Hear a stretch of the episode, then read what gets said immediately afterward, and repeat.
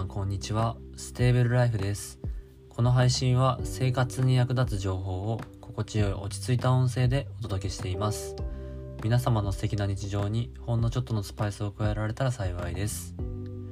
はい。本日は12月30日の水曜日です。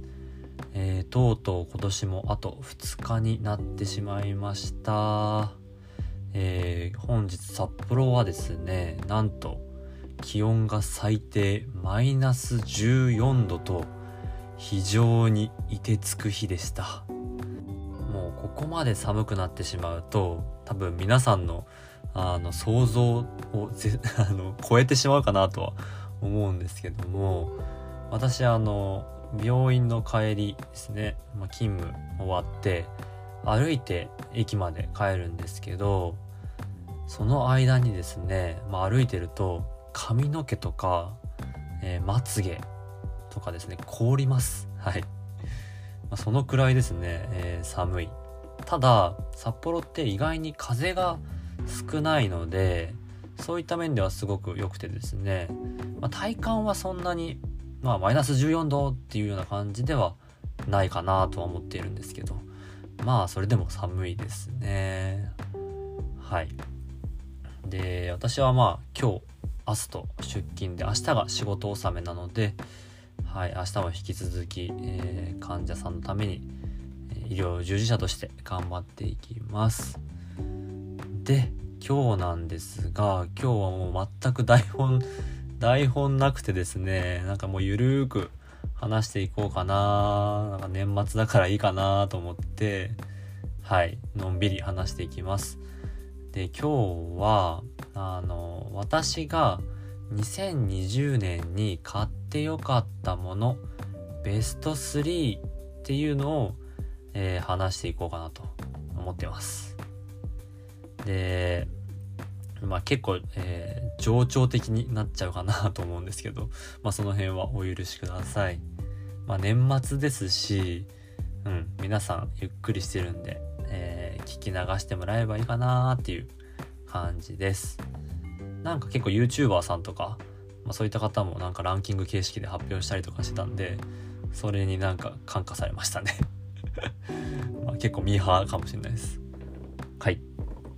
では行きます。まず第3位なんですが、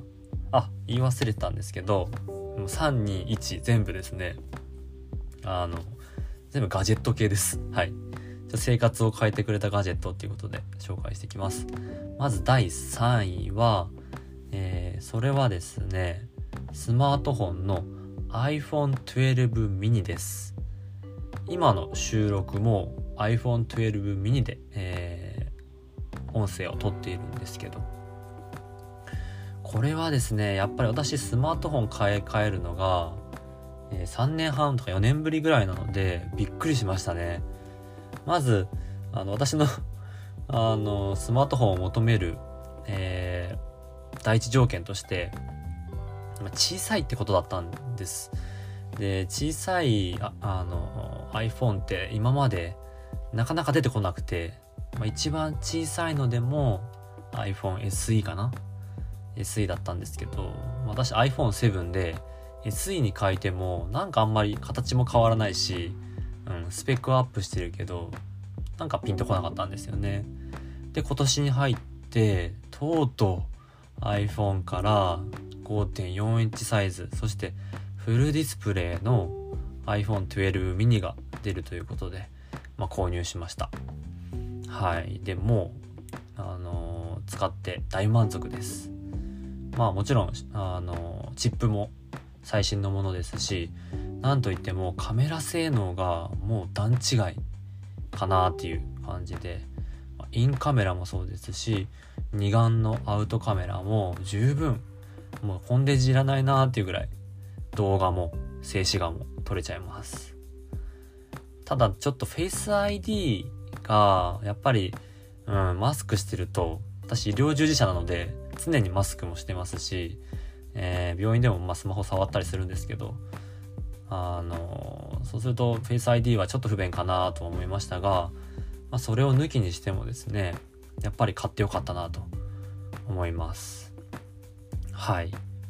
まあ、これはですねちょっと長く使っていきたいかなと思ってますうんですね、まあ、あとはそうですねライトニングはうんもうしょうがないかなとは思ってるんですけど iPhone だけずっとライトニングうんなんか この辺はちょっと来年ぐらいに変えてほしいかなと思ってます。で次に第2位ですね。えー、第2位は最近購入したんですがワイヤレスイヤホンのジャブラエリート 85T です。これも非常に素晴らしいプロダクトだなと思いました。でジャブラは私この前前作の 65T っていうものを持っていたんですけどもそれでも結構十分満足していてジャブラのいいところっていうのは全部必要な機能が揃っているってとこなんですよね。で音質もまあまあいいしうんと、まあ、ガジェットとしても非常に機能している例えば、まあ、アクティブノイズキャンセリングとか外音取り込み機能であるとか、え、まあデザインもかっこいいですし通話品質も非常にジャブラってもともと通話系の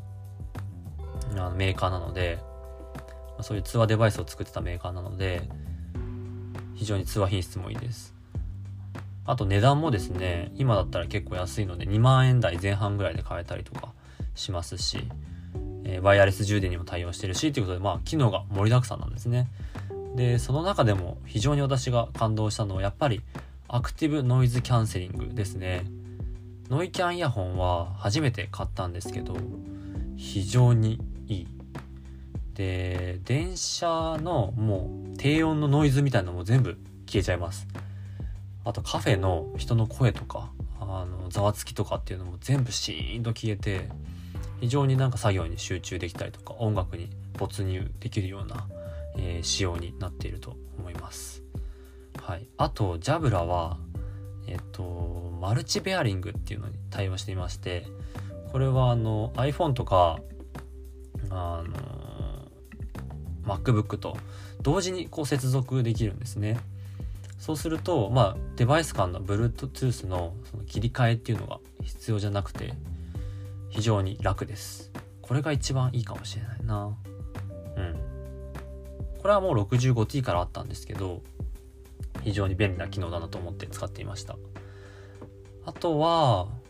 うん、アプリですね。専用のうんとスマホアプリがあるんですけどそれでなんかイコライザ音質を調整できたりとかいろいろプリセットを登録したりとかあとはあの音楽じゃなくてノイズですねうんと、まあ、集中するための、うん、ノイズがいろいろ備わっている川のせせらぎであったりとかホワイトノイズであったりとか、えー、そういったものがあるのでなんか音楽じゃなくてただ作業に没頭したいなっていう時はそういう音楽をあのもともとデフォルトで入ってるので流したりして聞いていますと。いうとこですかね。はい。で、えー、最後ですね。最後第1位はドゥクドゥクドゥクドゥクドゥクですかね。ドゥクドゥクドゥクっていう感じでえ、ー、と、ね、スマートウォッチの Apple Watch SE です。はい。で、Apple Watch SE はですね、あんまり買うつもりは今年なかったんですけど、えっ、ー、と、まあ、Apple Watch はもともと欲しくて、なんかシリーズ6が出るっていう噂はあったんですけど、まあ、4万円超えてくるから結構高いなと思いつつも、ちょっと迷ってたんですね。で、なんと、まあ、Apple の発表で、同時にこの Apple Watch SE っていうのが出るっていうのを聞いて、で、値段もですね、3万円切って、ってる、切ってくるかな ?2 万9800円ぐらいだったので、非常にお求めやすいし、まあ、機能としても、まあ、常時点灯と、あとその SP ボッツモニターですね。えー、酸素、酸素飽和度を測る。自分の、えー、体の中に酸素がどのくらい取り込まれてるかっていう指標を測る機能っていうのがないぐらいで、あとはほとんど一緒なんですね。なのでもうコスパ最強だなと思って即買いしちゃいました今年はまあありがたいことに医療従事者は給付金をいただけたのでまあそれを使わせていただいてですねえー、経済を少し回させていただきましたというところです。で、アプローチ使用してみて、やっぱり生活が非常に変わったかなと思っていて、やっぱ仕事ですると、とても効果を発揮する。えー、私にとっては効果を発揮しました。で私はまあ、病院で働いてるので常に移動しているっていうのもあるんですけど、まあ、病棟を駆け回ったりとかしてるので、まあ、手元で何か通知を確認したりとか予定とかですねリマインダーを確認したりとか、えー、天気を確認したりとかさっとボイスメモを取ったりとかいろいろこう使いたいんですね。なので非常にこうまあ非常に小さいデバイスなんですけどまあかゆいところに手が届くっていうような、えー、ものかなと思っています。ただやっぱりちょっとうんまあ6のように常時点灯がないのでたまにこう常時テント欲しいなって思う時があるので次はまあそういった常時点灯機能が備わっているアプローチを買いたいかなと今思いました。まあ、そのためにちょっと2万出すのは今年はきつかったかなっていう感じです。はい。っていうことで、ああとですね、そう、アプローチはやっぱり健康志向を促進してくれるので、えっ、ー、と、睡眠とかですね、あと運動その辺はやっぱり意識するようになりましたね。睡眠は自動で計測してくれるアプリをあの使って、えー、質、睡眠の質をモニターしてもらってるんですね、アプローチの方で。あとは、まあ、運動もそうですけど、まあ、どのくらい経ったかとか、どのくらいカロリー消費したとか、どのくらい運動したかっていうのを、まあ、全部データで出してくれるので、それを参考に、あ、今日運動してないなとか、あ、今日あんま眠れてないなっていうので、自分の調子の良し悪しっていうのが分かるのでとてもグッドです。はい。はい。でこんな感じなんですけど今日はグダグダ情緒的に喋っちゃいました。まあゆるく聞いていただければいいかなと思ってます。私は今年、えー、11月からポッドキャスト配信とか、まあ、スタンド FM 配信を始めて喋、えー、るのがちょっとやっぱり非常に苦手だったんですけどうん。まあ、こういう一人語りは特に苦手で人の話を聞くのは得意なんですけど聞いて返すとかコミュニケーションは得意なんですけどなんか一人で話すっていうのはあんまり、えー、得意ではなかったのでこの2ヶ月始めてみて非常になんか勉強にもなりましたし楽しく、えー、配信できたかなと思います。これからもですね有益な情報とか、まあ、生活に役立つものとか思考法っていうのをどんどん提案していきたいと思いますので皆様、えー末永く聞いていただければ幸いです。良いお年をお過ごしください。よかったらフォロー、ライク、コメントお願いします。レターなどもお待ちしています。次回も聞いてくれたら幸いです。ステーブルライフでした。じゃあね。